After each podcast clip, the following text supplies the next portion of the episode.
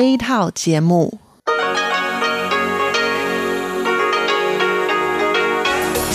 Đây là Đài Phát thanh Quốc tế Đài Loan RTI.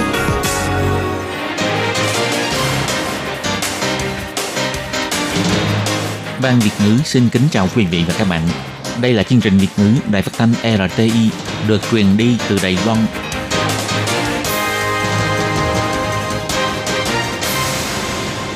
Khiến Nhi xin chào các bạn, các bạn thân mến, các bạn đang đón nghe chương trình của Ban Việt ngữ Đài Tiếng Nói RTI. Hôm nay là thứ năm, ngày 14 tháng 5 năm 2020, tức nhằm ngày 22 tháng 4 năm canh Tý âm lịch. Chương trình của ngày hôm nay bao gồm các phần nội dung chính như sau. Mở đầu là phần tin tức thời sự Lài Loan, tiếp đến là chuyên đề Tiếng Hoa cho mỗi ngày, Hải đảo đáng yêu và cuối cùng là chuyên mục ca khúc xưa và nay. Mở đầu là phần tin tức thời sự Lài Loan với các tin tóm tắt như sau. Nội các từ chức tập thể, ông Tô Trinh Xuân cuối mình cảm ơn về thành tích do các thành viên trong nội các lập nên. Tất cả các nước ban giao đều cùng gửi công hàm yêu cầu mời Đài Loan tham dự lớp LVHA. Ông Trần Thời Trung bày tỏ đã soạn thảo 7 chiến lược phòng dịch lớn. Đài Loan liên tục 7 ngày không có thêm ca nhiễm COVID-19 mới. Tổng cộng có 383 người đã hồi phục xuất viện. Chính phủ Đài Loan đưa ra 1,09 tỷ đài tệ ngân sách trong 6 năm để khởi động giáo dục quốc tế 2.0. Trong mắt của du học sinh người Đức, Đài Loan thời kỳ dịch Covid-19 như là một thế giới hoàn toàn khác. Cha mẹ mất sớm, bảy anh chị em cùng vượt khó, bốn trong số đó từng đoạt giải thưởng giáo dục của Tổng thống. Và sau đây xin mời các bạn cùng đón nghe phần nội dung chi tiết của bản tin ngày hôm nay. Hôm nay, ngày 14 tháng 5, cuộc họp viện hành chính đã thông qua đề xuất từ chức tập thể của nội các. Các thành viên trong nội các đã lần lượt ký tên, đóng dấu vào văn bản từ chức tập thể, sẽ do Thủ tướng Tô Trinh Sương duyệt tờ trình, hoàn thành trình tự từ chức tập thể. Thủ tướng Tô Trinh Sương bày tỏ, từ ngày 14 tháng 1, ông đã tổ chức nội các qua lời mời của Tổng thống Thái Anh Văn. Lúc đó, ông đã yêu cầu toàn bộ đội ngũ của Viện Hành Chính phải đưa ra các quyết sách phù hợp với ý dân, phải làm nên thành tích. Giờ đây, khi ông đã giữ chức thủ tướng được 487 ngày, ông thật sự rất cảm ơn các thành viên trong nội các đã không quản ngày đêm để giải quyết các vấn đề của quốc gia, giải quyết các khúc mắc cho dân. Ông Tô Trinh Sương bày tỏ, sắp tới sẽ là nhiệm kỳ thứ hai của Tổng thống Thái Anh Văn. Trong tương lai vẫn còn rất là nhiều thủ trưởng khác sẽ ở lại, nhưng sẽ có một số người sẽ tạm thời rời khỏi đội ngũ này. Ông hy vọng mọi người hãy nhớ đến thời gian đã cùng cố gắng để xây dựng Đài Loan này. Đây là một chặng đường vừa vất vả nhưng lại đầy thành tựu. Thủ tướng Tô Trinh Sư nói,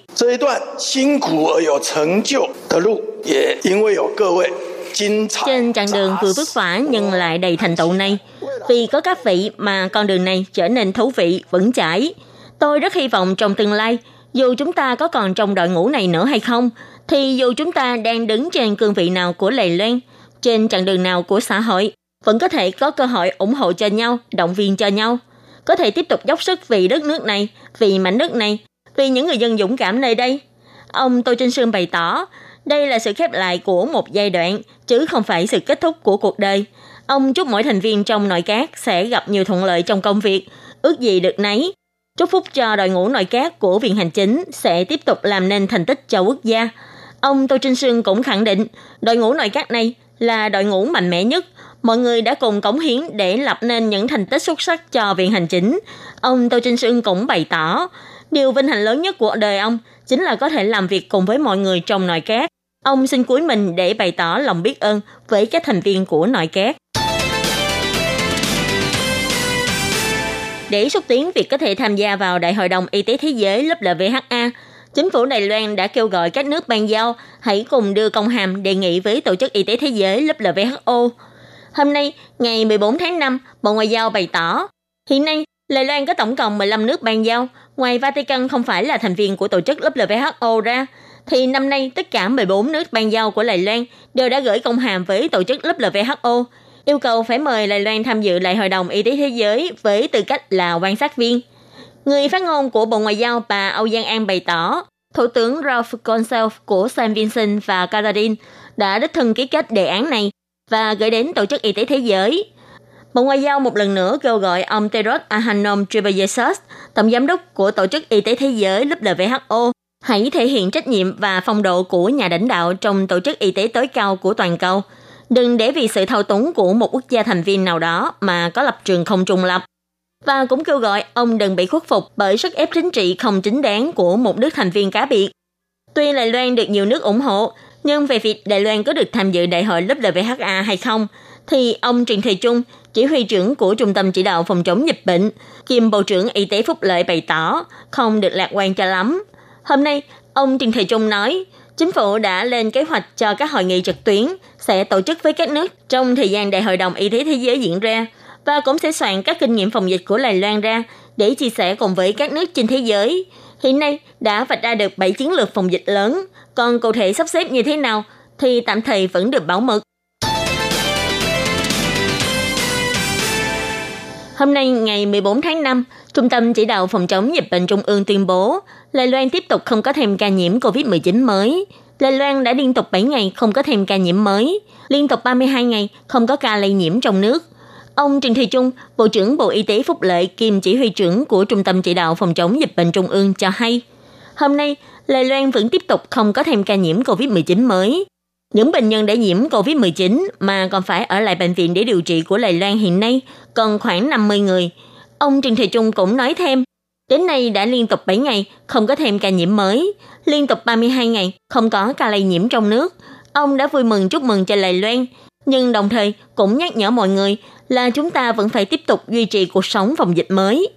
Trung tâm chỉ đạo phòng chống dịch bệnh thông báo, hiện nay toàn Đài Loan có tổng cộng 440 ca nhiễm COVID-19, trong đó có 349 ca bị lây nhiễm từ nước ngoài, 55 ca lây nhiễm trong nước và 36 ca từ hạm đội Tuân Mu.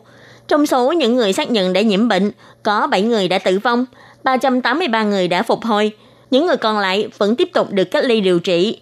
Ngoài ra, trong số 129 người từ Ấn Độ quay về Đài Loan, có một người đã được đưa đến bệnh viện để điều trị. Hiện nay, vẫn đang tiếp tục theo dõi sức khỏe đối với những người còn lại trong trạm kiểm dịch tập trung. Năm 2011, Bộ Giáo dục đã tuyên bố sách trắng về giáo dục quốc tế bậc trung học cơ sở và tiểu học. Sau gần 10 năm xuất tiến chính sách, hôm nay ngày 14 tháng 5, Bộ Giáo dục đã đưa ra sách trắng về giáo dục quốc tế bậc trung học cơ sở và tiểu học phiên bản 2.0, thực hiện từ năm 2020 cho đến năm 2025. Năm đầu tiên sẽ có kinh phí là 100 triệu đài tệ. Những năm sau đó sẽ được tiếp tục thêm ngân sách theo từng năm. Đến năm 2020 sẽ đạt đến tổng kinh phí là 250 triệu đài tệ.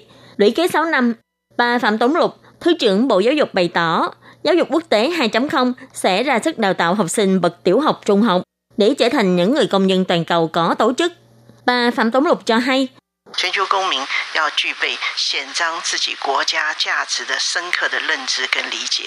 Người công dân quốc tế là phải có sự nhận thức và lý giải sâu sắc trước các giá trị nổi bật của quốc gia mình.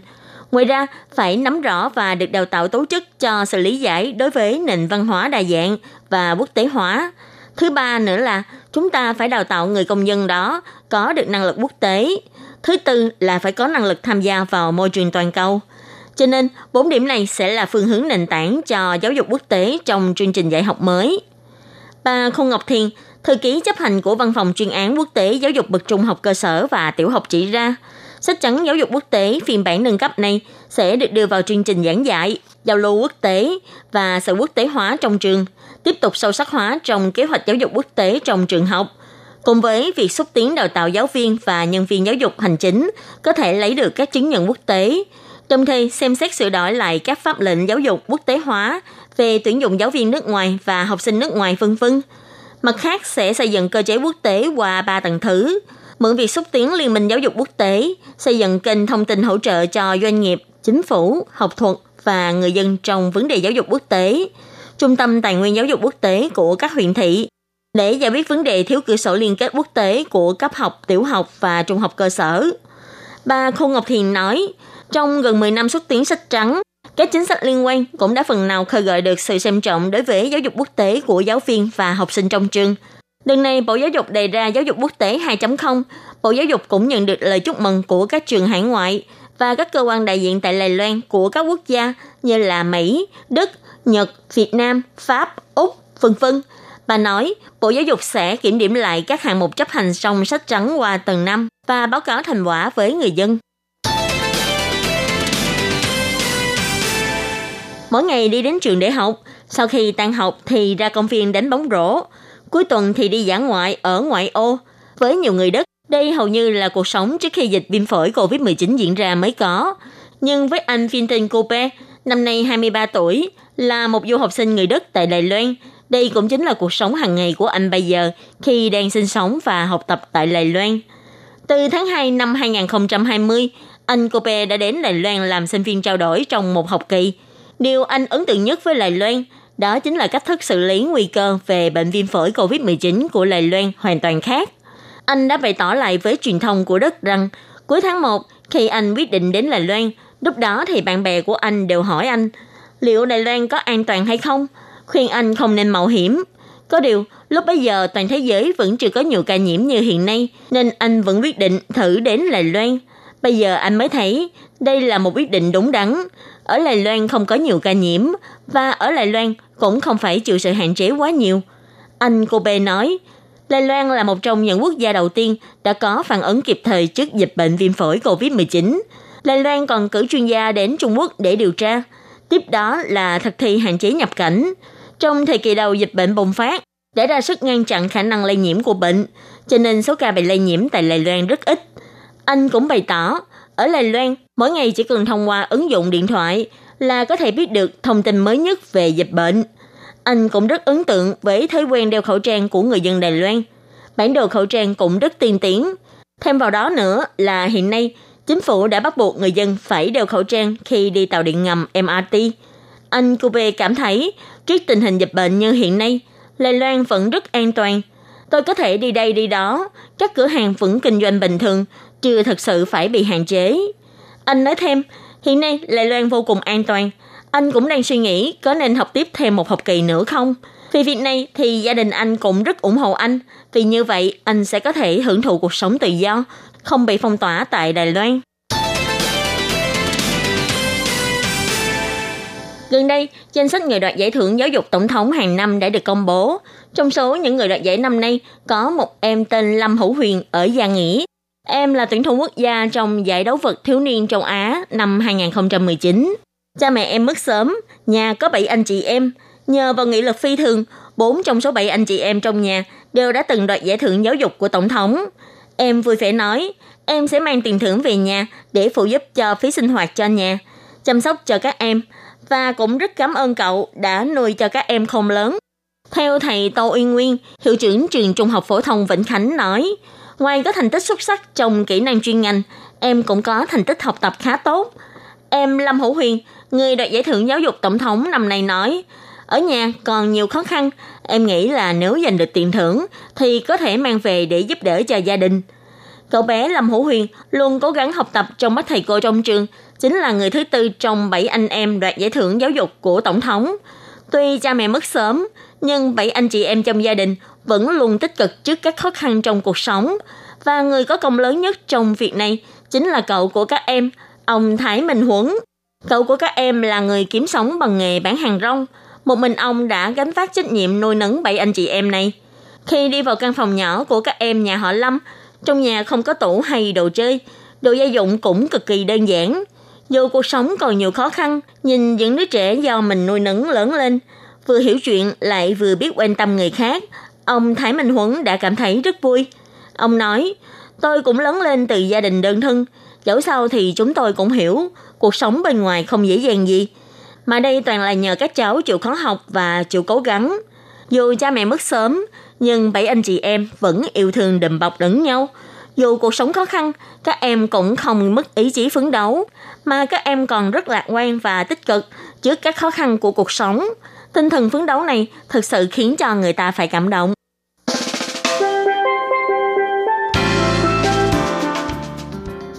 Các bạn thân mến, bản tin thời sự Lài Loan của ngày hôm nay do khi nhi biên tập và thực hiện, cũng xin tạm khép lại tại đây. Cảm ơn sự chú ý, lắng nghe của quý vị và các bạn. Xin mời các bạn tiếp tục đón nghe các phần tiếp theo của chương trình do Ban Việt ngữ thực hiện. Xin thân ái chào tạm biệt các bạn và hẹn gặp lại.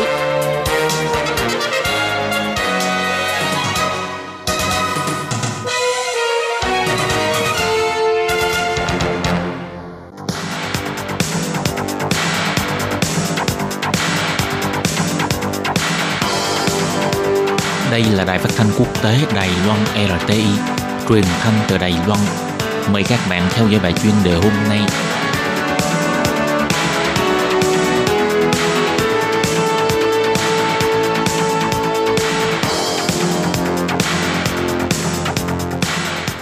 Tường Vi xin chào quý vị và các bạn. Tiếp theo chương trình xin mời các bạn theo dõi bài chuyên đề. Chuyên đề ngày hôm nay xin được gửi đến các bạn nội dung như sau. Đài Loan đã cử đoàn chuyên gia y tế đến hỗ trợ nước ban giao Eswatini trong công tác phòng chống dịch bệnh COVID-19. Sau đây xin mời các bạn cùng theo dõi nội dung chi tiết.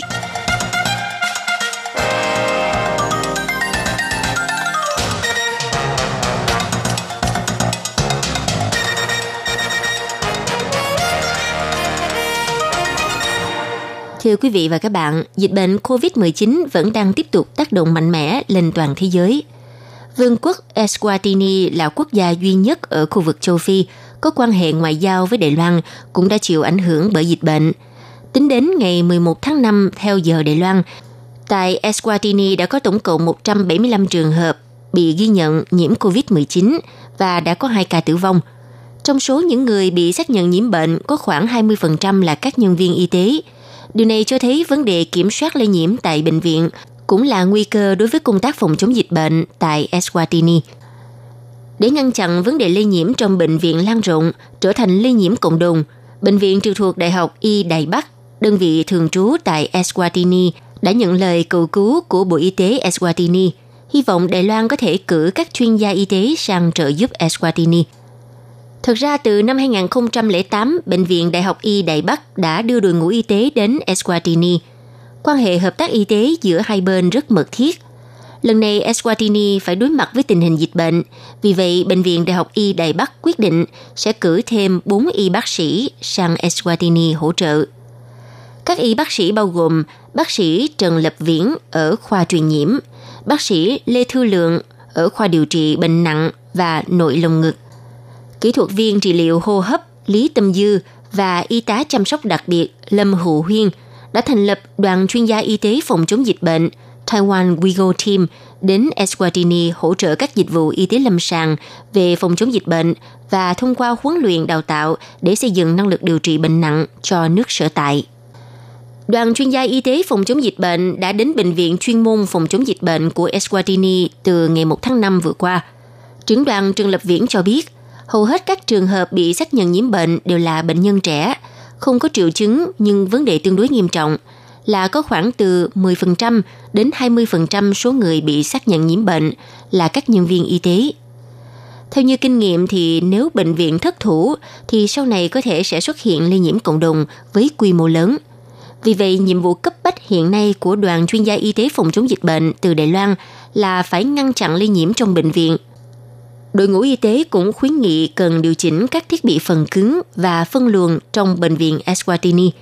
Tiếp theo sẽ tiến hành huấn luyện và đào tạo về công tác chăm sóc lâm sàng đối với các trường hợp bệnh nặng như chăm sóc bệnh nhân nặng phải thở máy, mặc và cởi bỏ trang phục phòng hộ, cũng như kiểm soát lây nhiễm và giáo dục y tế công cộng cho nhân viên y tế nước sở tại đoàn chuyên gia y tế Đài Loan sẽ triển khai nhiệm vụ phòng chống dịch bệnh tại Vương quốc Eswatini trong thời gian một tháng. Điều này thể hiện năng lực mềm thông qua ngoại giao y tế của Đài Loan. Hiện nay Đài Loan ngoài việc điều phái các đoàn y tế chuyên gia của Đài Loan sang các quốc gia cần hỗ trợ, thì cũng đang xúc tiến chính sách tặng khẩu trang cho các nước cần thiết. Chẳng hạn như Bộ Ngoại giao cũng đã tổ chức lễ trao tặng khẩu trang y tế cho Thái Lan vào cuối tháng 4 vừa qua – Thứ trưởng Thường trực Bộ Ngoại giao Từ Tư Kiệm đã tổ chức lễ trao tặng khẩu trang y tế cho Thái Lan tại trụ sở Bộ Ngoại giao vào chiều 20 tháng 4 vừa qua. Trưởng đại diện Văn phòng Thương mại và Kinh tế Thái Lan, ông Thong Chai Chasawa đã nhận lời mời đến dự buổi lễ tiếp nhận viện trợ. Hoạt động viện trợ khẩu trang đã thể hiện tình hữu nghị bền chặt giữa Đài Loan và Thái Lan, thực hiện cụ thể tinh thần Đài Loan đang giúp đỡ, Taiwan is helping.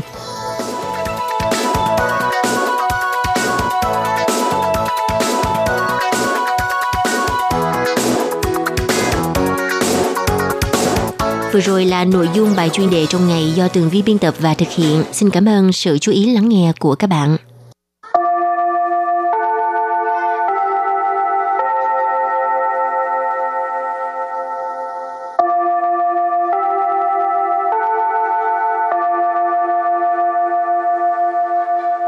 Xin mời quý vị và các bạn đến với chuyên mục Tiếng Hoa cho mỗi ngày do Lệ Phương và Thúy Anh cùng thực hiện.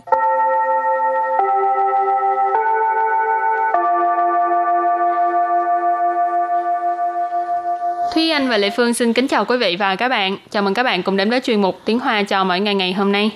Hôm nay mình tiếp tục học về cái đề tài phim điện ảnh ha. Ừ.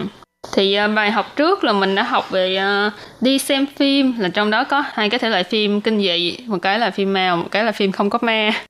Thì trong tập của hôm nay chúng ta sẽ tiếp tục học về uh, đi xem phim, nhưng mà mình sẽ nói về uh, một số thể loại khác.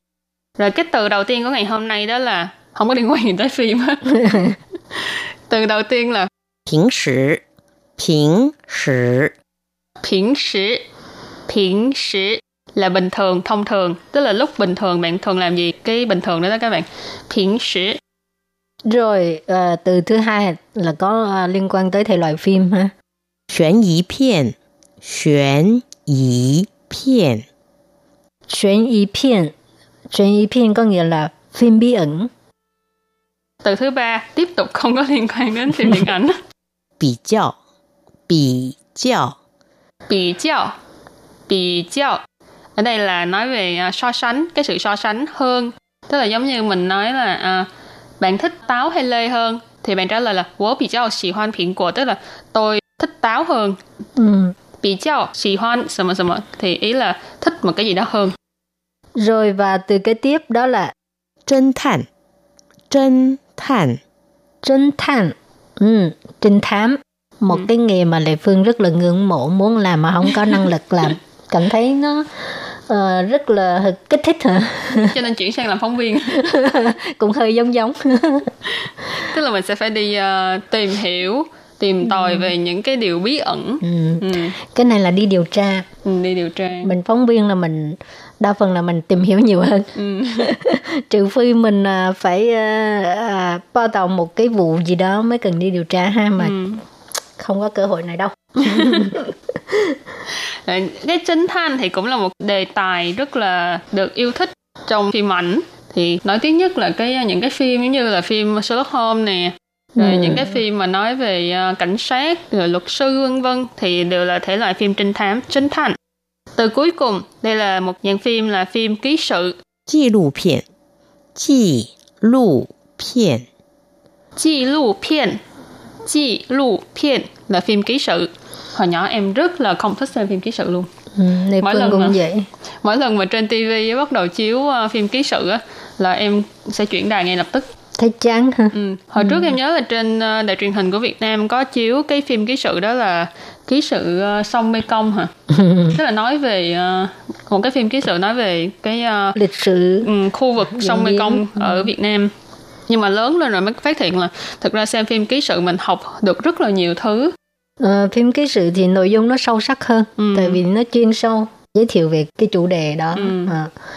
rồi và bây giờ thì mình bước sang phần à, đối thoại nhé và đối thoại của hôm nay như sau 你平时喜欢看什么电影？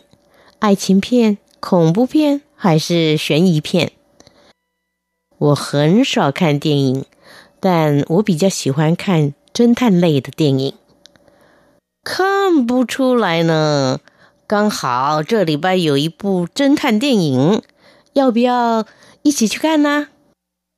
好啊，bây giờ mình giải thích cái đoạn đối thoại này câu đầu tiên là 你平时喜欢看什么电影？爱情片、恐怖片还是悬疑片？你平时喜欢看什么电影？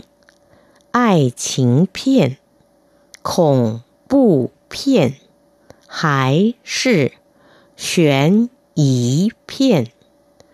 你平时喜欢看什么电影爱情片恐怖片还是悬疑片 câu này có nghĩa là bình thường thì bạn thích xem phim gì phim tình yêu tình cảm phim kinh dị hay là phim bí ẩn giải thích cái vế trước trước nha 你平时喜欢看什么电影 Nì là bạn, 平时 nãy mình có nói là bình thường, thông thường, thường ngày. Xì hoan là thích, khan là xem, sần mợ là cái gì, điện ảnh là điện ảnh, cho nên vế trước hỏi là à, bình thường bạn thích xem phim gì? Ai chiến phiền, các bạn có thể thấy ai chiến là tình yêu, phiền là phim, cho nên uh, ai chiến phiền là phim tình cảm. Khủng bố phiền, trong bài trước chúng ta đã học rồi, đó là phim kinh dị. Rồi uh, hải sư hay là xuyến dĩ phiền, này mới có nói là phim bí ẩn. Rồi câu thứ hai, 我很少看电影，但我比较喜欢看侦探类的电影。 我很少看电影，但我比较喜欢看侦探类的电影。我很少看电影，但我比较喜欢看侦探类的电影。Câu này có nghĩa là mình rất ít khi uh, xem phim nhưng mình uh, thích uh, loại thể loại phim trinh thám hơn. Ừ. Và hấn sầu khan tiên nhìn, tức là mình rất ít khi ờ, xem phim ha, hấn sầu là rất ít. Khan tiên nhìn, mình học qua rồi, đó là xem phim. Tàn, tức là tàn sự, nhưng mà, bố bị cho sĩ hoan khan. Bị cho hồi nãy thì anh cũng có giải thích rồi, so sánh, tức là so sánh cái thể loại phim gì với phim gì. À, à, giống như cái nội dung của câu này là vậy, so sánh thì cái người này cảm thấy là thích coi cái phim uh, trinh thám hơn cho nên của à, tôi thích xem thể loại phim uh, trinh thám hơn. Trinh thám lây tức là thể loại uh, trinh thám từ tiên nhìn cái cái phim mình đặt ở đằng sau họ còn cái thể loại phim mình đặt ở đằng trước từ đó. Cho nên cả câu Tôi của bị cho siêu anh khan trinh thám lây được điện là nhưng mà mình thích xem phim trinh thám hơn. Rồi câu kế tiếp. 看不出来呢，刚好这礼拜有一部侦探电影，要不要一起去看呢？看不出来呢，刚好这礼拜有一部侦探电影，要不要一起去看啊？看不出来呢。刚好这礼拜有一部侦探电影，要不要一起去看啊? Câu này có nghĩa là không ngờ đó nha, nhìn không ra đó nha. Vừa hay là tuần này có một bộ phim trinh thám, à, có muốn đi xem với nhau không? Có muốn đi xem không? À, Khan bu chu lại nè. Câu này rất là khẩu ngữ ha. Tức là nhìn vậy mà không ngờ là thích uh, phim trinh thám. ừ. Khan bu chu lại nè, nghĩa là nhìn không ra nha, nhận không ra. Căng hảo là vừa hay. Trơ lì bài là tuần này. Dụ là có. Ý bu. Trong bài học trước mình có giải thích rồi ha. Ý bu điện diện là một bộ phim điện ảnh. Ý bộ trinh thám điện ảnh nghĩa là một bộ phim điện ảnh chủ đề trinh thám, thể loại trinh thám. Giao bù giao ít chỉ truy khan à, nghĩa là có muốn đi xem chung với nhau không? Có muốn đi xem không? Ừ, cái câu trả lời rất là đơn giản. Nếu mà mình đồng ý, mình muốn đi xem với người ta thì mình nói hảo á. Hảo á? Hảo á. đơn giản thiệt. Còn nếu ừ. như không thì sao? Bù dạo. Ừ, trong bài học trước mình có học rồi ha. Bù dạo chứ là bù dạo. Không là không. Ừ. Nhưng mà thể loại phim trinh thám thì chắc là nhiều người sẽ um, thích. sẽ bị cho chia sâu tức là có thể uh, ừ. thích cái loại thể loại phim này hơn mặc dù không phải là cực kỳ thích phim trinh thám thì so với những thể loại như là phim ma phim kinh dị thì thể loại phim trinh thám là dễ dễ dàng tiếp nhận hơn ừ, cũng tùy người ừ. em thì thích thể loại phim chí hoàn tức là những cái phim mà viễn tưởng những cái phim mà phép thuật vân vân uh-huh. Thành ra em là fan của Harry Potter với lại uh, chú tể chiếc nhẫn. Địa phương thì tôi 那个没兴趣 không thích thích phim uh, 爱情片，嗯，然后 uh, chỉ phim 喜剧、oh. phim hài một cái nữa là tôn dô phim ừ. Ừ.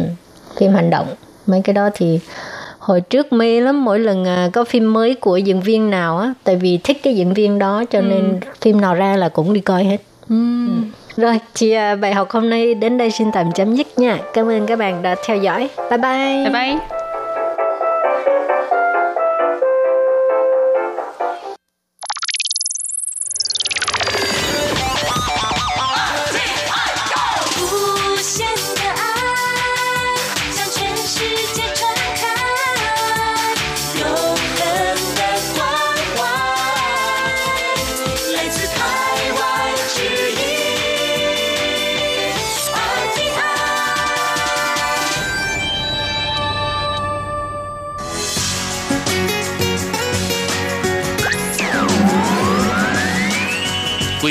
đón nghe chương trình Việt ngữ Đài RTI truyền thanh từ Đài Loan.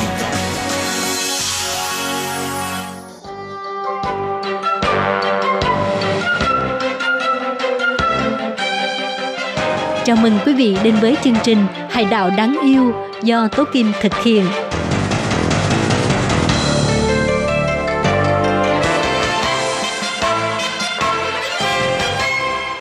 Hello, Kim xin kính chào các bạn. Hoan nghênh các bạn đến với chương mục Hải đảo đáng yêu ngày hôm nay.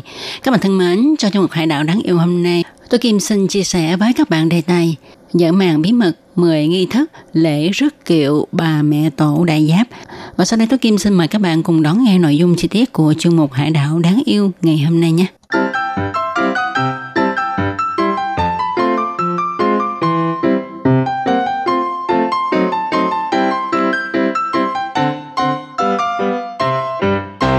Các bạn thân mến, như chúng ta ai cũng biết Đài Loan là một hòn đảo. Thì đảo thì xung quanh là biển phải không? Do đó từ xưa người dân Đài Loan theo nghề đi biển đánh cá để mưu sinh là chính. Mà đi biển thì dễ gặp gió to sóng lớn cho nên họ rất là tin bà mẹ tổ vì người luôn cứu nạn cho các thuyền buồn gặp nạn. Tương truyền bà mẹ tổ có tên thật là Mỹ Nương sinh vào ngày 23 tháng 3 âm lịch năm Giáp Thân, tức năm 1044. Bà sống ở Phước Kiến, Trung Quốc. Theo sự tích kể lại thì ngày hôm ấy cha bà là Lâm Tích Khánh cùng hai anh trai đi thuyền chở muối đến Giang Tây. Giữa đường thì gặp bão lớn. Lúc đó bà đang ngồi dệt vải cạnh mẹ. Bà liền xuất thần để đi cứu cha và anh. Bà đã dùng răng cắn được chéo áo của cha hai tay nắm lấy hai anh. Nhưng giữa lúc đó thì mẹ bà kêu gọi bà, ép bà phải trả lời. Vậy là bà vừa hở môi trả lời thì sóng cuốn cha đi mất dạng, chỉ cứu được hai người anh trai. Từ đó, mỗi khi thuyền bè ngoài biển bị nạn thì bà đi ra biển để mà cứu người. Từ đó, khi người dân Đài Loan ra biển ngập nạn đều gọi vái bà đến cứu. Năm canh dần, tức năm 1110, nhà Tống sắc phong cho bà là Thiên Hậu Thánh Mẫu. Mỗi năm vào ngày 23 tháng 3 âm lịch là ngày sanh của bà mẹ tổ, dân chúng Đài Loan tổ chức chúc mừng ngày vía bà rất lớn. Vào đầu tháng 3 âm lịch hàng năm, chùa bà Đại Giáp tại Đài Trung tổ chức lễ rước kiệu bà đi khắp nơi, thu hút hơn vạn tín đồ tham gia. Trong hoạt động lễ rước kiệu bà Đại Giáp có 10 đại nghi thức. Mỗi nghi thức đều tượng trưng cho sự cung kính của tín đồ đối với bà Thiên Hậu, tức bà mẹ tổ. Chùa Trấn Lăng Cung cho biết, nhằm để hoàn chỉnh nghi thức quan trọng trong lễ rước kiệu bà, các chuyên gia học giả đã điều chỉnh 8 đại nghi thức vốn có thành thập đại nghi thức. Thập đại nghi thức gồm có xin quẻ, dựng cờ, cầu an, lên kiệu, khởi giá, chú giá, cầu phúc, chúc thọ, hồi chú, an tọa. Mỗi một nghi lễ đều y theo thứ tự, địa điểm và thời gian để tiến hành, không được một chút sơ sài. Và các nghi thức này sẽ được thực hiện như thế nào thì sau đây tôi Kim xin tiếp tục chia sẻ với các bạn nha. Về nghi thức thứ nhất là nghi thức sinh quẻ, tức là người ta sẽ sinh quẻ để bà mẹ tổ quyết định ngày bắt đầu lễ rước cựu bà trong năm đó. Nghi thức sinh quẻ sẽ được tiến hành vào 6 giờ chiều, ngày rằm tháng Giêng hàng năm. Nhà thờ cung thỉnh mẹ chính lư Mẹ chính lư ở đây tức là bà Thiên Hậu được thờ ở ngay tư hương chính của chùa. Mẹ Phó Lư tức là mẹ tổ được thờ ở lư hương kế bên, tức là lư hương phụ. Rồi mẹ Mỹ Châu và Thiên Lý Nhãn cùng Thuận Phong Nhĩ. Các vị này được thờ ở chính điện cùng với bà mẹ tổ. Chủ tịch Hội đồng Quản trị Chùa Trấn Lăng Cung sẽ đích thân xin quẻ để cho bà quyết định ngày giờ làm lễ rước kiệu bà. Nghi thức thứ hai là dựng cờ, thì sẽ do Phó Chủ tịch Hội đồng Quản trị nhà chùa xin quẻ chỉ thị của bà quyết định ngày giờ dựng cờ. Sau khi cờ đầu được dựng lên vào giờ tí, thì tổ cờ đầu, tổ cúng tế, báo mã tử, đoàn tụng kinh lập tức chiêu cáo tam giới và công tác chuẩn bị cho lễ rước kiệu bà trong năm sẽ được bắt đầu tiến hành. Nghi thức cầu an và lên kiệu sẽ được tiến hành vào trước một ngày làm lễ rước kiệu bà. Nhà chùa sẽ tụng kinh và dân sớ để cầu an, bẩm báo với bà những việc trong lễ rước cựu bà. Xin bà phù hộ cho mọi người tham gia được bình an, mọi việc thuận lợi. Tiếp theo là nghi thức lễ lên kiệu. Thì nghi thức này sẽ do quan chức cấp cao hay là người trọng vọng kính mời bà lên kiệu loan. Bà Tổng thống Anh cũ năm nào cũng đã đến đây chủ trì nghi thức lên kiệu trong nhiệm kỳ của mình. Xin bà ban phúc cho mọi tín đồ. Kiệu của bà sẽ được khởi giá vào giờ tí. Trước khi khởi giá, người ta sẽ đánh trống thổi kèn và nhân viên chùa sẽ dẫn đầu đoàn người đi theo kiệu bà cùng nhau tiến hành hành trình lễ rước kiệu bà. Kiệu bà mẹ tổ đi đến Phụng Thiên Cung tại Tân Cảng và vào đây chú giá. Tượng bà sẽ được đăng điện an tọa, nhà chùa cùng tín đồ, tụng kinh, tụng sớ. Cảm ơn bà đã phù hộ tín đồ đến đây bình an. 5 giờ sáng hôm sau, Phụng Thiên Cung cử hành lễ cầu phúc. Sau lễ cầu phúc, tín đồ tiến hành chúc thọ bà, chúc bà vạn thọ vô cường. Rồi đến nghi lễ hồi giá. Trong nghi lễ này, Chủ tịch Hội đồng Quản trị Chùa Trấn Lan Cung cung thịnh bà mẹ tổ về Chùa Trấn Lan Cung. Sau khi về đến chùa đăng điện thì sẽ làm lễ ăn tọa cho bà. Mọi người khấn lại tạ ơn bà phù hộ suốt hành trình và như vậy thì đã hoàn tất lễ rước kiệu bà. Lễ rước kiệu bà mẹ tổ đại giáp cho thấy tín ngưỡng dân gian vô cùng mạnh mẽ của dân chúng Đài Loan. Những năm gần đây, với sự ủng hộ của chính phủ, mỗi năm đều tổ chức lễ hội quốc tế bà mẹ tổ đại giáp. Lễ hội này đã trở thành một trong ba lễ hội tôn giáo lớn nhất thế giới và ngày càng nổi tiếng khắp nơi. Đến ngày nhà chùa tổ chức lễ rước kiệu bà mẹ tổ đại giáp, thì các tín đồ trên toàn Đài Loan và có cả những người không phải là tín đồ của bà mẹ tổ. Tuy nhiên, họ thích tìm hiểu về lễ rước kiệu bà mẹ tổ đại giáp hàng năm của Đài Loan. Tất cả đều tụ tập về đây tham dự. Lễ rước kiệu bà mẹ tổ đại giáp 9 ngày 8 đêm, toàn hành trình dài hơn 340 km. kể của bà vào cư trú hơn 100 ngôi đền chùa. Dọc đường, tín đồ, dân chúng thắp hương nghênh đón cầu phúc. Đoàn người dân hương hoành tráng, nghiêm trang đã được đài truyền hình Discovery nạp vào danh sách là một trong ba lễ hội tôn giáo lớn nhất của thế giới. Tổ chức Giáo dục Văn hóa Khoa học Liên Hiệp Quốc cũng đã đưa lễ rước kiệu bà này vào danh sách di sản văn hóa phi vật chất của thế giới. Các bạn có biết không, thời gian tổ chức lễ rước kiệu bà mẹ tổ đại giáp không nhất định. Mỗi năm vào đêm Tết Nguyên Tiêu, nhà chùa sau khi làm lễ cúng thì sẽ xin quẻ để bà quyết định ngày tổ chức lễ rước kiệu bà. Trước kia, lễ rước kiệu bà mẹ tổ chỉ có 8 ngày 7 đêm. Về sau, vì có quá nhiều người tham gia vào đội ngũ này, khiến cho thời gian kiệu bà về đến chùa Trấn Lăng Cung ăn tọa bị kéo dài. Do đó, nhà chùa đã quyết định kéo dài thời gian ra 9 ngày 8 đêm. Tuy có thêm một ngày, nhưng vẫn không sao đáp ứng nổi sự tín ngưỡng sùng bái bà mẹ tổ của hơn vạn người đi dân hương. Cho nên, thời gian kiệu bà hồi loan vẫn thường bị trễ hơn dự định.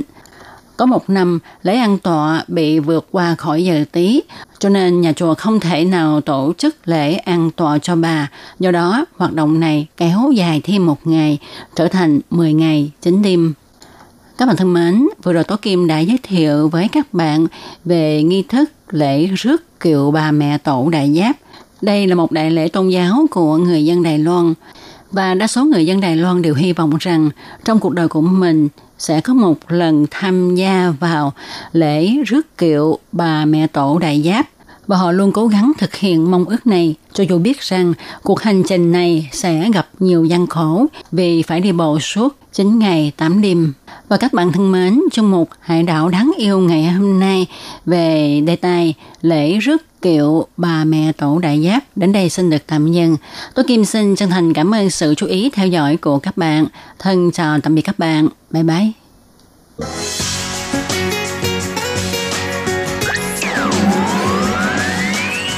Quý vị đang đón nghe chương trình Việt ngữ Đài RTI truyền thanh từ Đài Loan.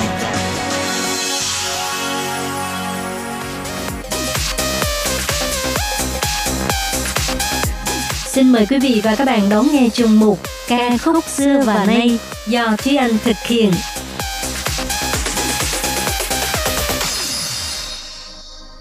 Thúy Anh xin kính chào quý vị và các bạn. Chào mừng các bạn cùng đến với chuyên mục ca khúc xưa và này của tuần này.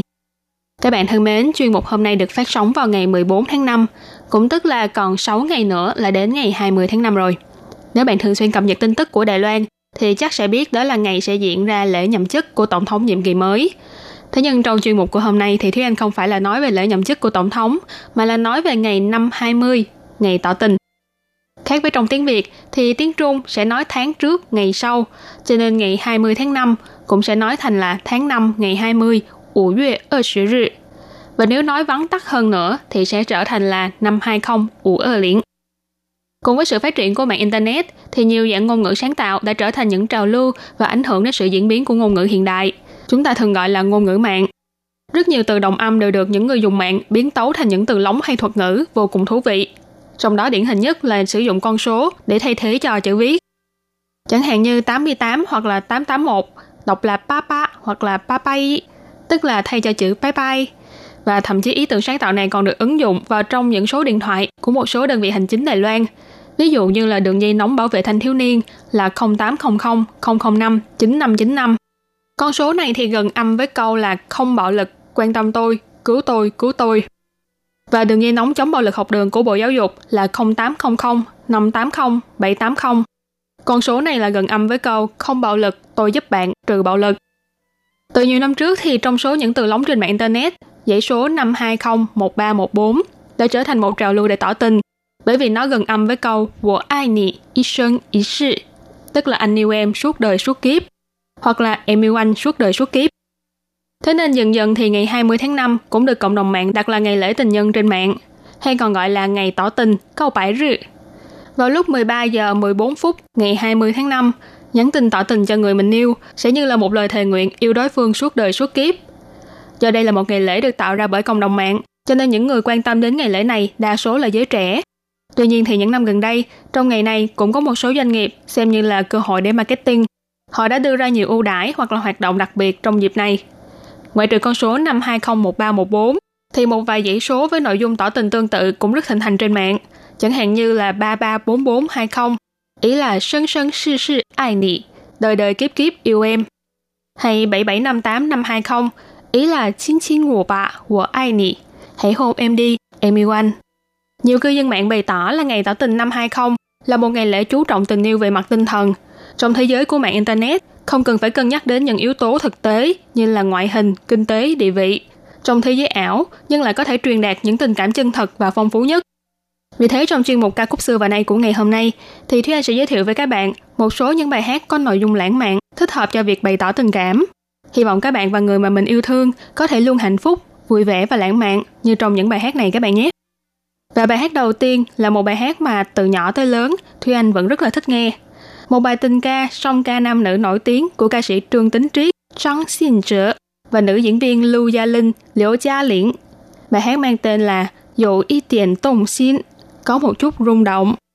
Ca khúc này được viết lời bởi Lại Mạng Đình, soạn nhạc bởi Tàu Tuấn Hồng, nằm trong album Tầng Tay, nghĩa là chờ đợi, được phát hành vào năm 1994 của ca sĩ Trương Tính Triết. Đây là album cá nhân thứ bảy của nam ca sĩ này. Trong album thì bài hát chủ đạo thứ nhất là bài Pierre Power Sang Xin, do nhạc sĩ nổi tiếng là Lý Tôn Thịnh, Lý Trung Sơn sáng tác. Bài hát chủ đạo thứ hai chính là bài Dù Y Tiền Tông Xin. Nội dung bài hát này miêu tả tâm trạng ái muội giữa đôi nam nữ, vừa không dám toàn tâm toàn ý yêu một người khác, e sợ bản thân mình sẽ bị tình yêu làm tổn thương, thế nhưng lại không thể nào cưỡng lại được sự rung động đối với đối phương. Đoạn điệp khúc hát rằng, anh có chút rung động vì em, nhưng lại e sợ nhìn vào đôi mắt em. Có chút rung động, có chút e dè, không dám tin rằng bản thân anh không khống chế được tình cảm của mình. Em có chút rung động vì anh, không biết rằng rồi kết quả sẽ là bi thương hay hạnh phúc. Có một chút rung động, một chút e dè, lo sợ rằng sau khi đã yêu rồi mà lại phải mất đi. Thế nhưng khó mà cưỡng lại được. Con người ta sợ nhất là rung động. Mặc dù không nghĩ ngợi, không nhìn, không nghe, nhưng vẫn rơi vào trong biển tình. Đây là một bài song ca vô cùng lãng mạn, dù là đã qua rất nhiều năm nhưng vẫn nhận được sự yêu thích của người hâm mộ thuộc các lứa tuổi khác nhau.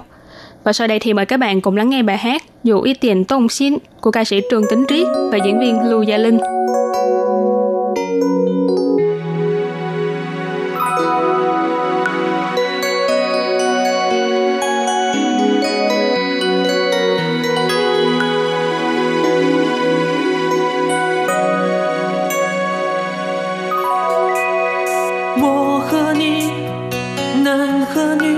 逃不过爱情。谁愿意有勇气不顾一切付出真心？你说的不止你，还包括我自己。该不该再继续？该不该有回应？让爱一步一步靠近。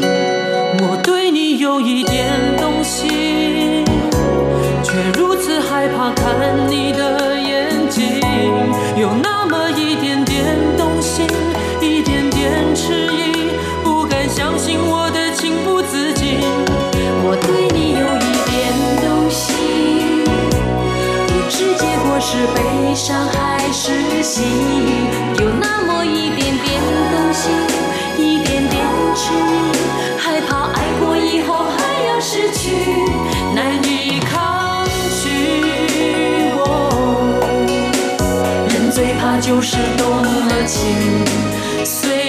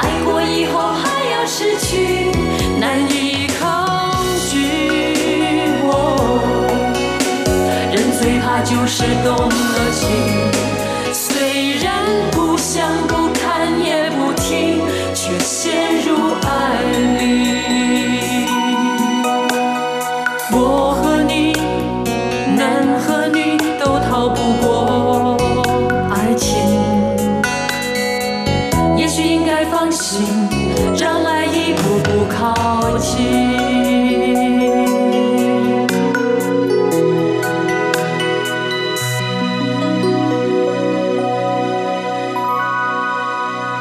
Trong những câu chuyện tình yêu trên truyền hình hay tiểu thuyết, một trong những điều lãng mạn nhất có lẽ chính là làm thơ hoặc là sáng tác nhạc cho đối phương. Bài hát tiếp theo của chuyên mục ngày hôm nay là một ca khúc có tựa đề là Em được viết trong bài hát của anh. Nì bị xìa cơ lì. Đây là một tác phẩm của nhóm Soda Green, Su Tả Lü, được sáng tác và viết lời bởi ca sĩ hát chính của nhóm là Ngô Thanh Phong, Ủ Chiên Phong. Một điều đặc biệt là bài hát này là bài hát song ca nam nữ, kết hợp với giọng ca của ca sĩ Ella, thành viên của nhóm nhạc thiên hậu SHE. Trong một tập trước đây thì Thúy Anh đã từng giới thiệu với các bạn về album của nhóm Soda Green, đó là album Nì Zai Phản Não Sầm Mờ, với bài hát là Tăng Wo Men Y Chỉ Dầu Qua. Còn bài Nì Bê Xie Zai Wo De Cơ Lì cũng là bài hát nằm trong album này. Ca khúc này muốn truyền đạt thông điệp rằng chia sẻ hạnh phúc của tình yêu cho người nghe. Vì thế nhóm Soda Green đã tìm đến Ella, một người phụ nữ hạnh phúc để cùng trình diễn bài hát này. Trong một lần tham gia chương trình của đài phát thanh Hito Radio, người dẫn chương trình đã hỏi nhóm Soda Green rằng Ella thông thường sẽ hát tông trầm trong những bài hát của SHE. Thế nhưng trong bài Nì Bị Xie Zai Wo De Cơ Lì, Ella lại trình bày với chất giọng ngọt ngào, thanh thoát. Lý do mà Soda Green mời Ella cùng hợp tác là gì? Ca sĩ Ngô Thanh Phong đã trả lời rằng rất nhiều người đều cảm thấy tính cách của Ella và Ngô Thanh Phong rất giống nhau. Thậm chí có người nói rằng Ella là phiên bản nữ của Ngô Thanh Phong, còn Ngô Thanh Phong là phiên bản nam của Ella. Hơn nữa ca sĩ Ella còn cho người ta cảm giác vô cùng ấm áp và thân thương.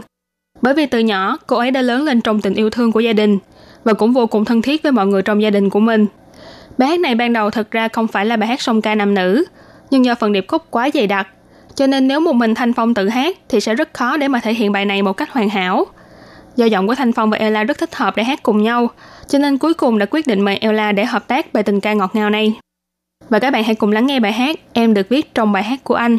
Ni bị xìa Zai wo de cơ li để xem có phải là ngọt ngào không nhé.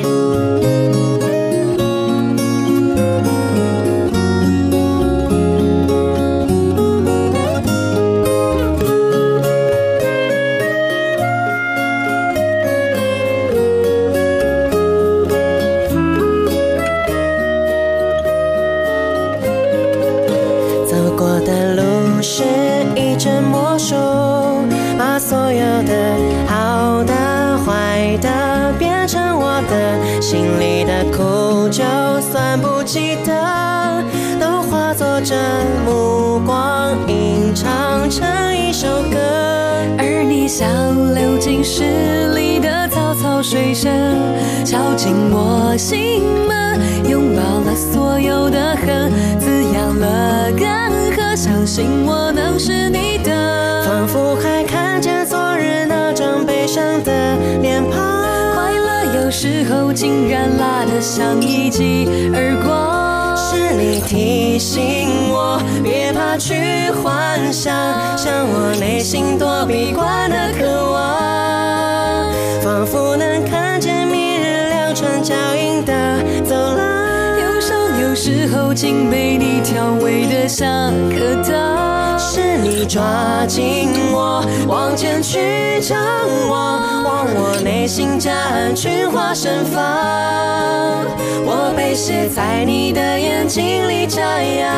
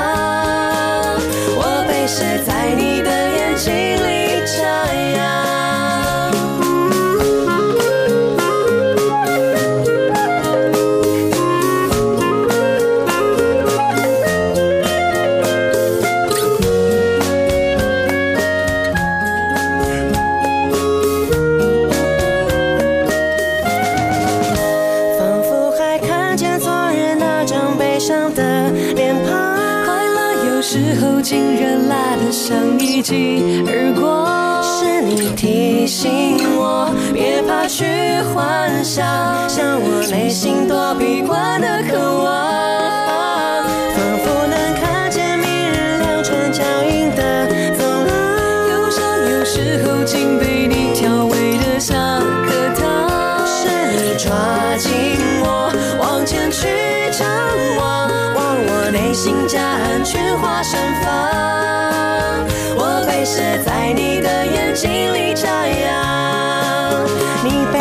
在我的歌里面陈扬，我们被写在彼此心里，哎呀。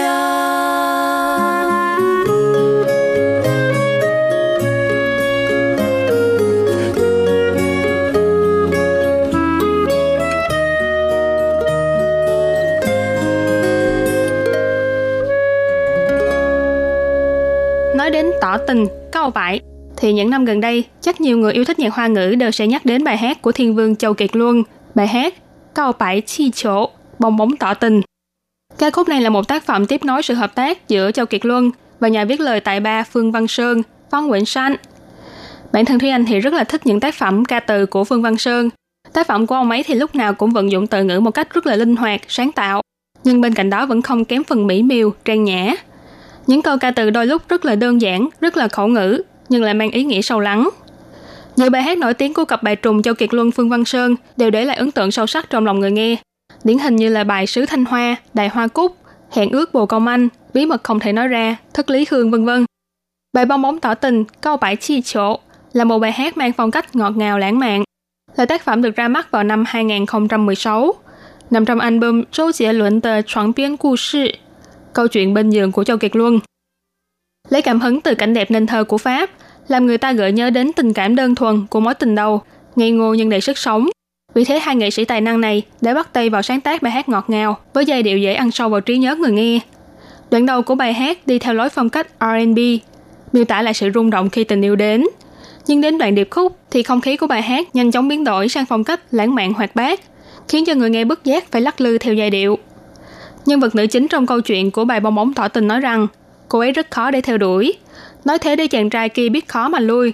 Thế nhưng nhân vật nam chính vẫn cố gắng tạo ra bầu không khí lãng mạn giữa hai người, theo đuổi cho bằng được cô gái của lòng mình, bởi vì đó chính là tình yêu đầu đời, ngọt ngào và tràn ngập hồi ức tươi đẹp.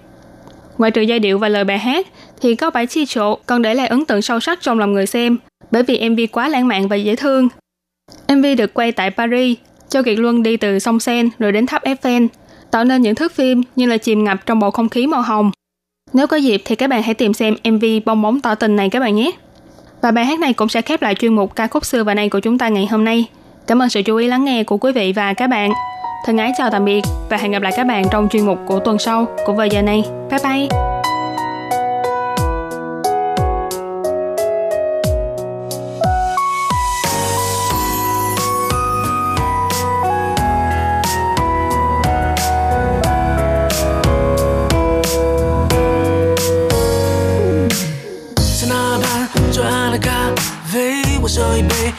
你的美，留下唇印的嘴。花店玫瑰，名字写错，谁告白气球，风吹都对。微笑在天上飞。哼哼，你说你有点难追，想让我知难而退，礼物不需挑最贵，只要香榭的落叶，营造浪漫的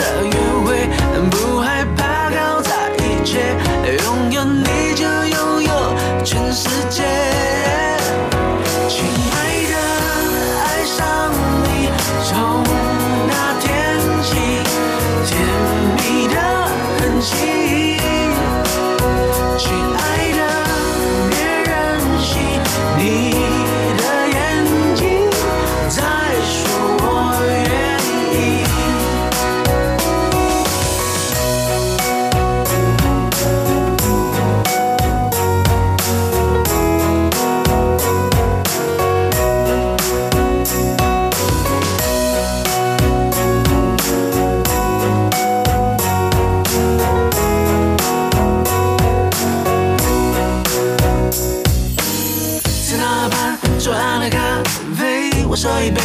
的。你的美，留下唇印的嘴。花店玫瑰，名字写错心，告白气球，风吹的对劲，微笑在天上飞。哼哼，你说你有点难追，想让我知难而退，礼物不需挑最贵，只要香榭的落叶。